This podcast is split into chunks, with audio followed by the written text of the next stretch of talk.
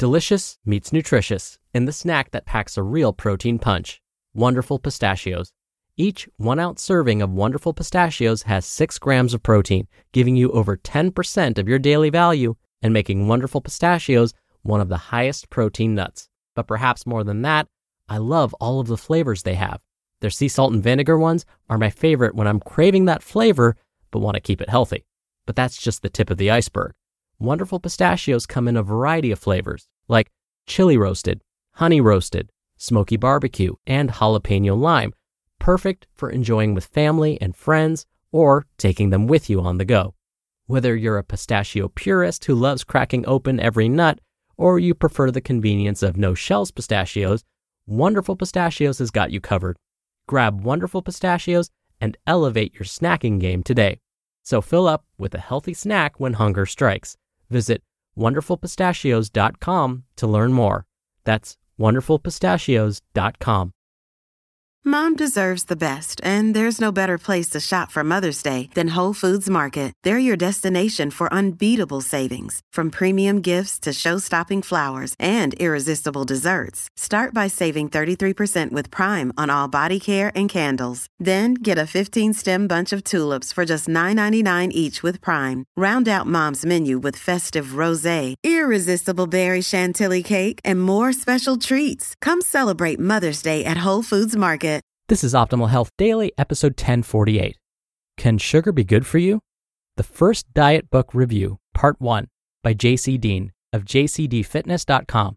And I'm your host and narrator, Dr. Neal. Hey, happy middle of the week Wednesday, and welcome back to Optimal Health Daily, where I read some of the best health and fitness blogs to you, usually with a little bit of my own commentary at the end. Now, today's post is a bit on the longer side, so as usual, I'll read the first half today and then finish it up for you tomorrow. Now, I'm actually reading to you a second blog post of JC reviewing a book called The First Diet. So you can check out his part one on his site, JCD Fitness. Now, it's the middle of the week, and like I do every Wednesday, I'd like to give you a little bit of inspiration. So here we go. Quote Don't fake it till you make it, fake it till you become it. Amy Cuddy, professor at the Harvard Business School. Now, don't forget, I answer your questions every Friday you can send one in by email to health at oldpodcast.com. If you do, well, first you make me super happy because I love listening to or now reading your questions, and you'll be entered into special small raffles to win books from us. But for now, it's time we finally get to today's post and start optimizing your life. Can sugar be good for you? The First Diet Book Review, Part 1 by JC Deen of jcdfitness.com. Is sugar good for you? If you're one of those people who believes the headlines about sugar being toxic or causing all kinds of disease, this chapter will literally snatch you up from those pits of and put you back on your feet. While I can't go into everything from the book, here are the cliffs I took from it. Fructose is wrongly demonized, mostly because it's misunderstood from a practicality standpoint. When people say fructose will make you fat, they're often referring to the studies where rats were given astronomical amounts that aren't found in human intakes, even among those who drink the sweetest of sugary drinks.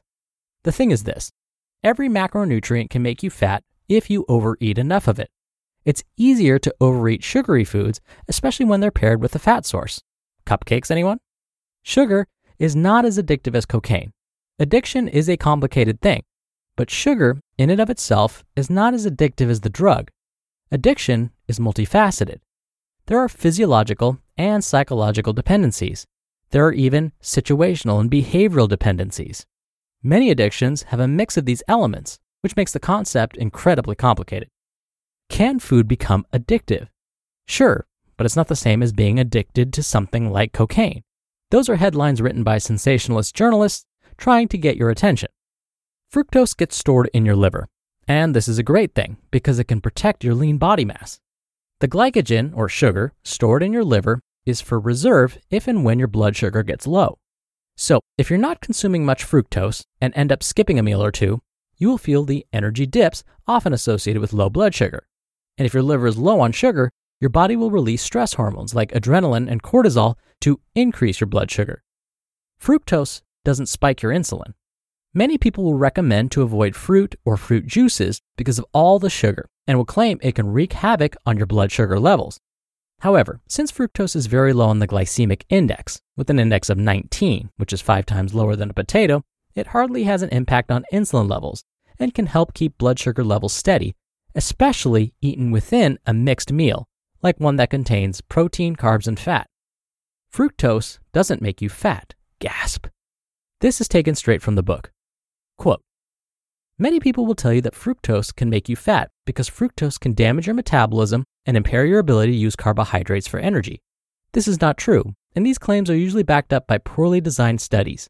These studies should be largely ignored because of three primary reasons. Reason 1 Rats do not handle fructose as well as humans do. Reason 2 Researchers often grossly overfeed rats on fructose, with a dose larger than most humans could possibly consume.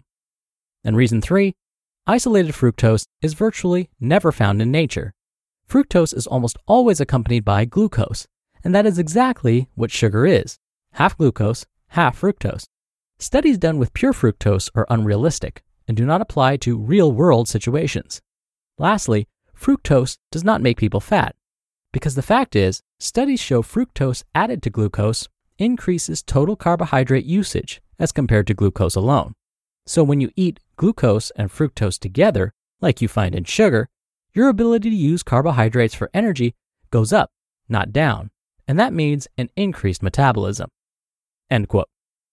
All right, this chapter sets you straight on most all of the sugar myths the media perpetuates. Sean does a good job looking at the bad science and explaining the role sugar plays in a healthy diet. So, as long as you're getting enough carbohydrates, starch, and sugar to cover your needs for glycogen replenishment and to fuel your brain, you're good. Balance it out with enough fat and protein, and you're on your way to high performance and good health. The often neglected amino acids and other nutrients.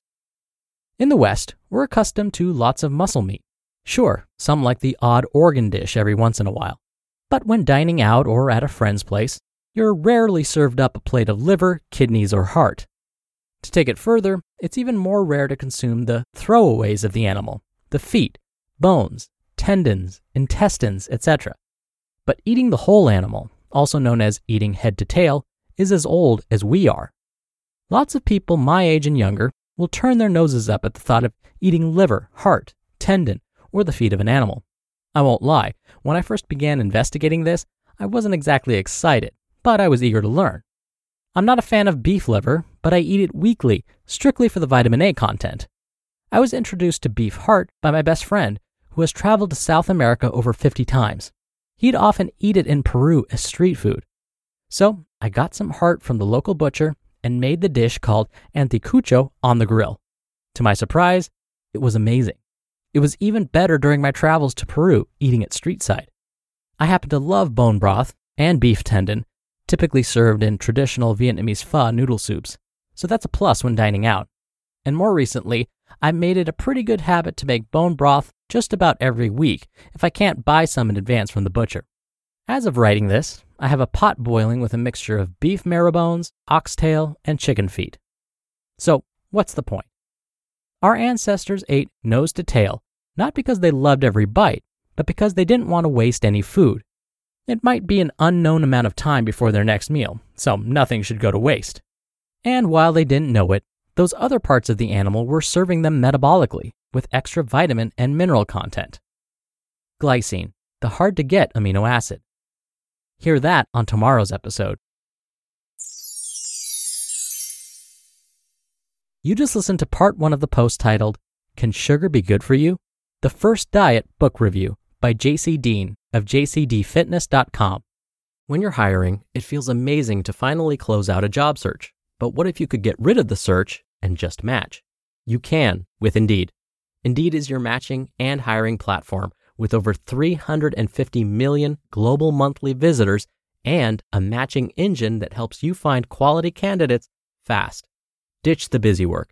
Use Indeed for scheduling, screening, and messaging. 93% of employers agree Indeed delivers the highest quality matches compared to other job sites. One of the things I love about Indeed is that it filters out incompatible applicants. So when you're hiring, the process is much faster and you only have to consider applicants that are already likely to be a great fit. And listeners of this show will get a $75 sponsored job credit to get your jobs more visibility at indeed.com slash health. Just go to indeed.com slash health right now and support our show by saying you heard about Indeed on this podcast. Indeed.com slash health. Terms and conditions apply. Need to hire? You need Indeed. Another day is here and you're ready for it. What to wear? Check. Breakfast, lunch, and dinner? Check. Planning for what's next and how to save for it? That's where Bank of America can help. For your financial to-dos, Bank of America has experts ready to help get you closer to your goals. Get started at one of our local financial centers or 24-7 in our mobile banking app. Find a location near you at bankofamerica.com slash talk to us. What would you like the power to do? Mobile banking requires downloading the app and is only available for select devices. Message and data rates may apply. Bank of America and a member FDIC. Dr. Neal here for my commentary. So, the reason fructose often gets a bad rap is because it tends to be easier for the body to store as fat. When we look at how the body processes fructose, it turns out that fructose can easily bypass some of the metabolic pathways in the body. I'll try and briefly explain. Imagine there are two cars driving down a highway. One is the glucose car, and the other is the fructose car. Now imagine both are heading to a fat cell as their final destination. The glucose car isn't using Google Maps or Waze and ends up exiting the highway and taking surface streets to get to the fat cell. This takes it much longer to get there. But the fructose car is using Google Maps and gets to the fat cell much more quickly. Now, this is a simplified version of how the body treats each of these forms of sugar. Glucose takes a bit longer to get converted to fat, whereas fructose skips some of those steps. But as JC accurately pointed out, rarely do we consume pure fructose. When we eat fruit, for example, fruit being a major source of fructose, we not only get some glucose mixed in, but we get some dietary fiber too. This fiber slows down the absorption of those sugars. The problem with fruit juices specifically is that they often remove some or most of that fiber. This allows both fructose and glucose to enter the bloodstream more quickly, which may make both more likely to get stored as fat. But if you're relatively active, what often happens is your body is more likely to convert both fructose and glucose to stored sugar instead of fat. That stored sugar or glycogen will later be used as energy. Now, if you juice vegetables, on the other hand, it isn't a big problem. That's because most vegetables, like leafy greens, are very, very low in sugar. So when someone tells me that they're consuming a vegetable smoothie, and when I learn that most of the ingredients are green leafy vegetables, for example, I don't worry as much. All right, that does it for today. I hope you have a great rest of your Wednesday. I'll see you back here for tomorrow's show where we'll finish up this post and where your optimal life awaits.